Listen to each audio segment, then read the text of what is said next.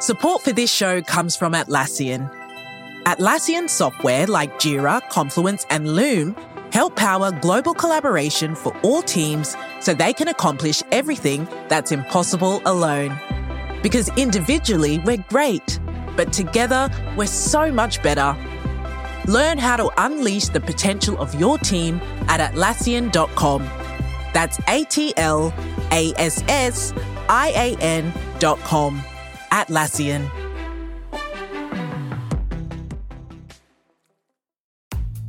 Tribeca Festival is back with a lineup full of relatable and inspiring films, series, and more.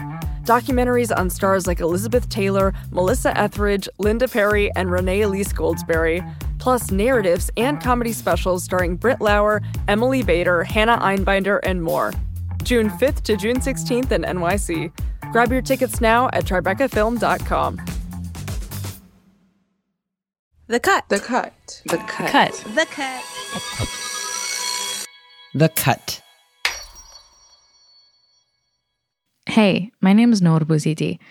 I'm a new producer on The Cut podcast. You're going to be hearing more of me soon. But today I'm actually here to tell you about a different project. I've been working on it for months, and it's finally out this week. Basically, it all starts oh my God, baby. with a sex tape. Fuck, you feel amazing. That sex tape. The Pamela Anderson and Tommy Lee tape from the nineties. It pretty much created the whole leaked tape legacy. This is a story of sex, celebrity, and violation. But it's also a story about how a fear of overexposure went from being a problem for only the mega famous to a shadow that chases everyone on the internet today. Oh, I love you. Oh my God. So we're going to play for you an episode right now. It's episode one of a series called Tabloid, season two, the Pam and Tommy sex tape. Here's host Lux Alptraum. Enjoy.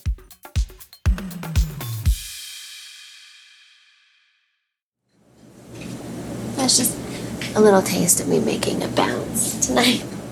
If you ask someone about the Kim Kardashian sex tape or any celebrity sex tape, you usually get one of two answers. One, she leaked it herself. Ray, are you filming? Or two, she probably leaked it herself, right? I mean, she used to be Paris Hilton's closet organizer, and now she's the most famous woman in the world. Come on. Yeah, I'm, I'm trying to get the right lighting. Directed by Ray J. That's how the story goes with these tapes. The celebrities in question film themselves having sex. Then the tape, somehow, accidentally, gets onto the internet. Would you be where you are had there not been a sex tape? Sex tape as P R stunt. That's the perception anyway. It's a lowbrow way to get more famous. You know there are people who say that you put it out yourself. You know that. Yeah. And, you know, I think why would anyone put that humiliation on their family like that? The videos are grainy, the sex is predictable and boring. I'm getting ready. Yeah, I got it set up. I'll be back in a minute. Can I see? Hop. Oh, not getting low battery. But it works. People watch them, talk about them, write about them. I mean, I did. I wrote about sex, porn, and feminism for over a decade. I actually ran a whole website reporting on the porn industry. I felt like I had to cover celebrity sex tapes, even though I thought what everybody thought, that all these videos were pretty much a sham. Because, see, in porn, there's a lot of red tape. There's strict rules about copyright and permission. The way I saw it was if your sex tape was being sold online, somebody definitely signed off on it. But there was one celebrity sex tape that I'd always heard about but never watched. It was kind of before my time. Tommy and I, we used to just film each other naked all the time, and someone took like ten tapes and spliced it together, and it was, I've never even seen it. Pamela Anderson and Tommy Lee's sex tape. It hit video store shelves in nineteen ninety-eight when I was fifteen years old. Pamela was a Playboy model slash Baywatch star, and Tommy was the volatile drummer of Motley Crue. They were the larger-than-life, notorious, sexy celebrity couple. They were famous, but their relationship was mega famous. And when their tape came out, the fame multiplied because everyone saw it. These days, we might say it went viral. I actually hear it's kind of boring because it's two people in love. It's not like a manufactured thing. And I know that other people kind of followed suit. It was the sex tape that started them all. I'm Lux Alptraum. From Luminary and New York Magazine, this is Tabloid. Every season, we re-examine a story that was tabloid fodder. This time around, we're taking on Pam and Tommy's sex tape. What I said about every sex tape being a P R stunt, I was wrong. Pam and Tommy's sex tape, the first big celebrity sex tape, it wasn't leaked on purpose. It was stolen. It was an actual violation. When it happened, Pamela Anderson and Tommy Lee were instantly exposed. And now, nearly twenty-five years later, we live in a world where that can happen to any of us at any moment. It's fun to do bad things. I like turtles. I still love you. Look at all those chickens. Someone can screenshot your face or a clip of you doing something stupid with your friends. These nuts. Ha! Got it! Or a hasty tweet you wrote. It, it literally made no sense. Something you thought was no big deal. There's no way that this little thing is going to get any sort of attention. And you wake up the next day, and it's everywhere. I started seeing my face on, like, climate change posters in New Zealand. Replicated a million times. And it has so many f***ing retweets, like two hundred thousand retweets. I'm like, oh, yes. Torn apart by a million strangers. But everyone was making fun of me. And now that's your life.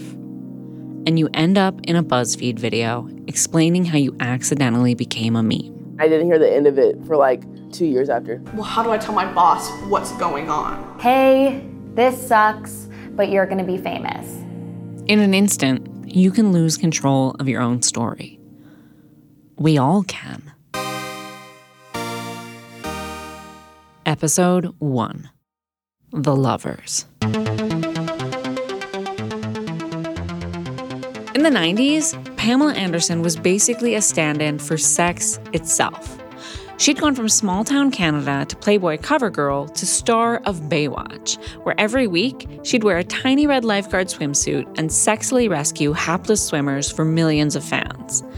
And on December thirty-first, nineteen ninety-four, she's ringing in the new year from a corner booth at a V I P club in L A, drinking, hanging out with her entourage, and then, suddenly, she sees him.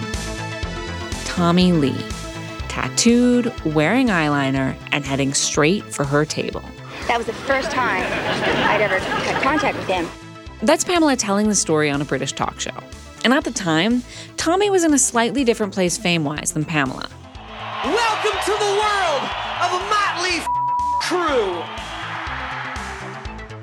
In the nineteen eighties, Motley Crue was one of the biggest metal bands around. But by the mid-nineties, they were kind of past their prime, and Tommy was less known for being a drummer than he was for being a bad boy, famous for trashing hotel rooms and having wild sex with groupies. But that night, in the corner booth, something special happened with Pamela. Something legendary. He licked my face and I licked his. He licked my face and I licked his. After that, a long tease. They go weeks without seeing each other. I was absolutely over men. I was like, oh, yuck, L A men. Then, Tommy flies to Cancun, where Pamela's doing a photo shoot for work. He called, I was in Cancun, I was checking my messages, and he goes, I'm on my way. Stalkery or romantic, depending on how you see it. I got off the phone, I talked to my girlfriend, I go, he's on his way. Like, on his way up to your floor? To Cancun. No. No, he's flying to Cancun. That's so sexy. And the next thing anyone knows... Saw him. We fell in love. We instantly were like drawn instantly. To each other. Instantly. Four days later, we were married, and we're most in love couple on the planet. Wow. One fateful meeting, four steamy days in Cancun, and Pam and Tommy landed back in L A, a married couple.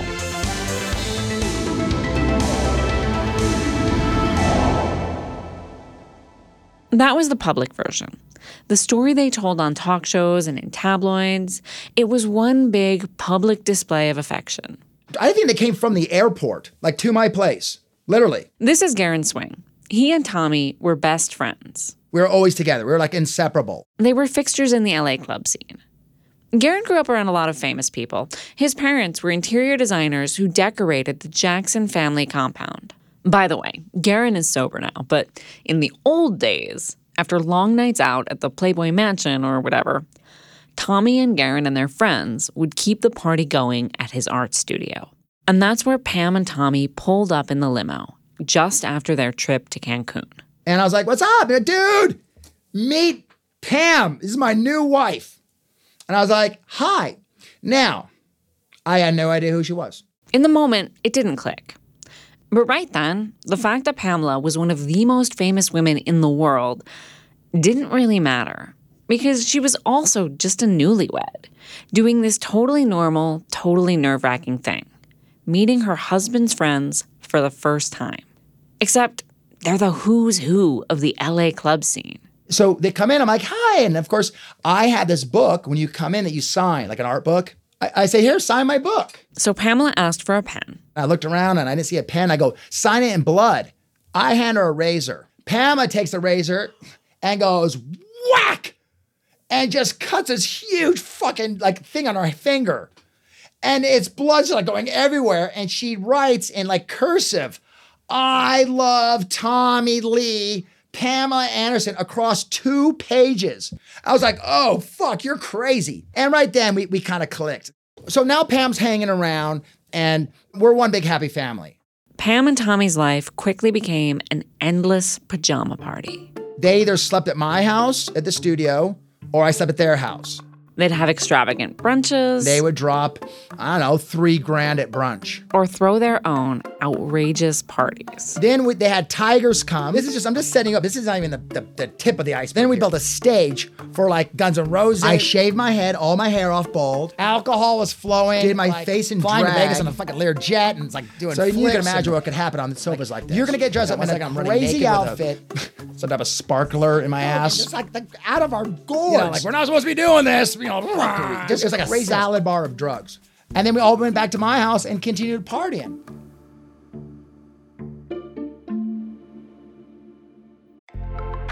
Did you know the Tribeca Festival premieres more than just film and T V? Tribeca's audio storytelling program, sponsored by Audible, is happening June ninth to thirteenth in N Y C. It includes premieres of new indie podcasts and live tapings of popular podcasts you know and love. Attend Slow Burn, the hit narrative podcast exploring the Briggs Initiative. Experience an exclusive live taping of Criminal with special guest Melissa McCarthy as they investigate complex stories of people who've done wrong or been wronged.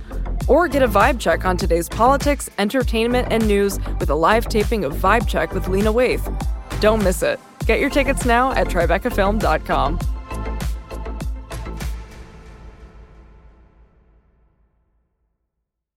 This episode is supported by F X's Clipped, the scandalous story of the twenty fourteen Clippers owner's racist remarks captured on tape and heard around the world.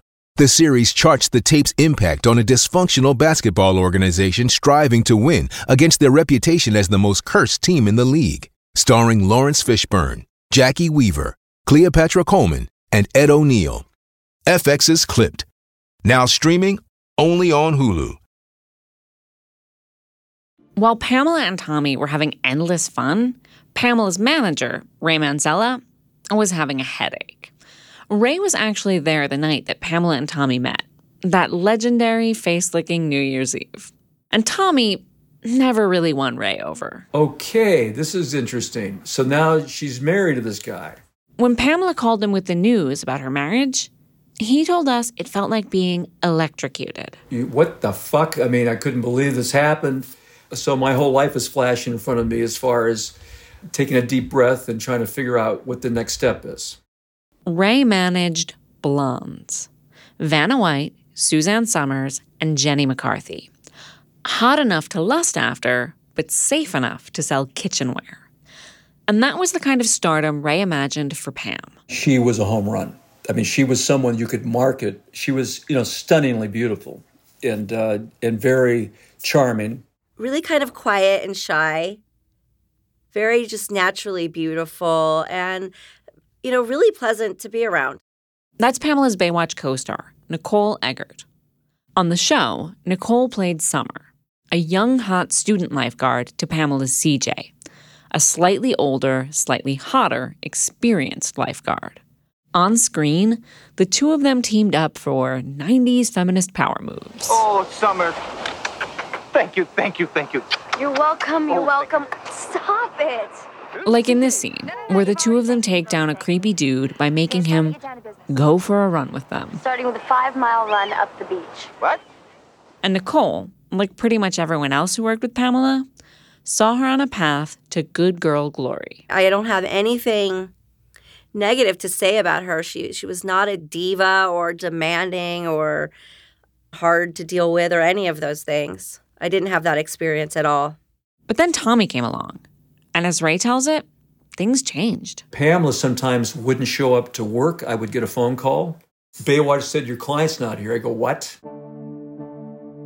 Ray says Pamela would leave their home for work, and then... And Tommy would call her up, baby, baby, I miss you, come back. That kind of insanity. And she would make a U-turn and go back instead of going to work. In an interview, Pamela once said that Tommy wanted her to wear a pager on the back of her Baywatch swimsuit. She said, I had to be on call for him. When they got together, they were like natural-born killers. These two were like water and oil. It was a combustion. I mean, the lovemaking, the insanity was over the top. The fights were over the top. It was over the top. And then there was the jealousy. There'd be nights where Tommy would be passed out drunk. I mean, sleeping. That's fucked up. And me and Pam are still awake. And we're sitting across from each other, just talking all night. I'm like, here, come here, I want to show you something. And she'd be like, I can't. I'm like, what do you mean? She goes, I can't leave Tommy. And I realized if Tommy woke up and me and Pam were in another room talking just innocently, that would be not, that would not be a good look. Fights, jealousy, swimsuit beepers. It all sounds a little dysfunctional. A few years later, in nineteen ninety-eight, after they had two kids, Pamela would call the cops on Tommy and accuse him of kicking her while she was holding their baby. He ultimately spent four months in jail as a result of the incident. But in those early days, all most people saw was just over-the-top rocker behavior. The tabloids took pictures of Pam and Tommy and reprinted the story about Tommy chasing Pam to Cancun. They were the bad boy, bad girl celebrity couple. Pamela, in her skin-tight latex catsuit, blonde hair perfectly tousled over smoky eyes, and Tommy, leather pants, silver chains, and the faintest goatee. They were everywhere.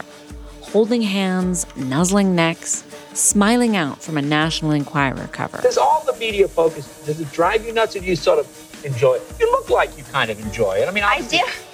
And the details of their lives were everywhere, too. You have swings in your in your house. Yeah, there's a, there's a big giant one that's over the piano. Like Tommy telling Conan O'Brien about their tricked-out love nest. And then there's one in the bedroom. It's a it's called a Chinese basket. I've heard of the Chinese basket. And Pamela answering questions about family planning at a film premiere. Are you are you seriously at the moment trying to get pregnant? And, and how many children do you want? Uh, we want. Well, how many do we want, baby? They were painting this vision, a vision of a wild, larger-than-life rock and roll fantasy. Basically, the honeymoon that never ended. People always say that around us that we're so in love. You know, having like ridiculous fun. And probably the happiest couple that they know. They doled out tantalizing little bits of their personal life whenever they wanted. And the stuff that was actually private stayed private. Like their tight little parties with Garen. No press allowed. Their wedding with just a couple friends. Or like a home video. Filmed just for their own viewing pleasure. Magic hour at the Lee residence. When I finally sat down to watch Pam and Tommy's sex tape, I thought it'd be like every other celebrity sex tape I'd seen, with the fake feeling verite shots and then a bunch of obviously staged sex. I want to go down and tape the house because it looks amazing. But that's not what it was. At all. We're leaving. We're leaving. In this scene, early on in the tape, we see Pam walking down a driveway, hanging out with a couple of dogs. It's sunset. And Tommy's on the balcony. Oh my God, there's hey, a magic dog. Growing a little tomato? What? Did you know that we're growing a little tomato? Look. Where? Tomatoes, right there. No way. Yeah. You made those tomatoes? The tape is over an hour long. Yeah. And it's mostly clips like this. Hey, lover. Hey, beautiful. Tommy shows off a rock Pamela found. Yeah. They go fishing, oh, cool. hang out in the bath. There's twenty minutes of badly shot footage of their wedding. That's place is ring on her third finger and her left hand. In the last section of the tape, they're together on a boat in Nevada, surrounded by canyon walls. We're surrounded. Ready? I love you, Pamela! Oh, my God. Do that again. I love you! The actual sex part is only a few minutes of the whole thing. And the rest of it, it's all like that. Unpolished, uncool, so not silver chains and latex catsuits. And very, very clearly, not something they ever wanted to go public. Oh, baby, I'm gonna come. Come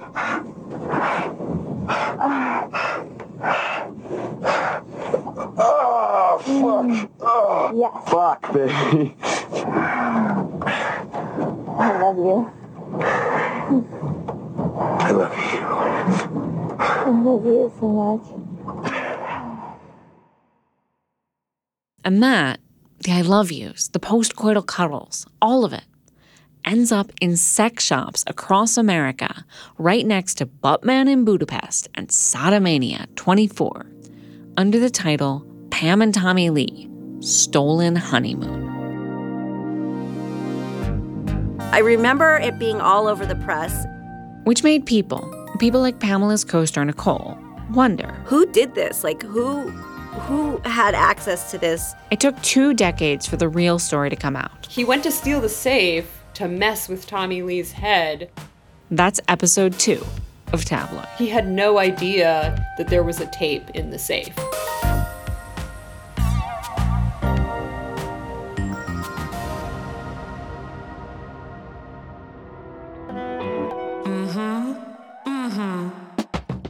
Tabloid Season two is a production of Luminary and New York Magazine. You could find the rest of the series on the Luminary app or on their channel on Apple Podcasts. Our introduction was produced by me and edited by Kelly Prime. The Cut is produced by Jasmine Aguilera, B A. Parker, Skylar Swenson, and me. Mixed by Alex Higgins. Our executive producers are Hannah Rosen and Nishat Kurwa. Special thanks to the team of Tabloid Season two. I really loved working with you all in this series. We are a production of New York Magazine. Subscribe today to support their work at thecut.com slash subscribe. I'm Noor Buzidi. Thanks for listening.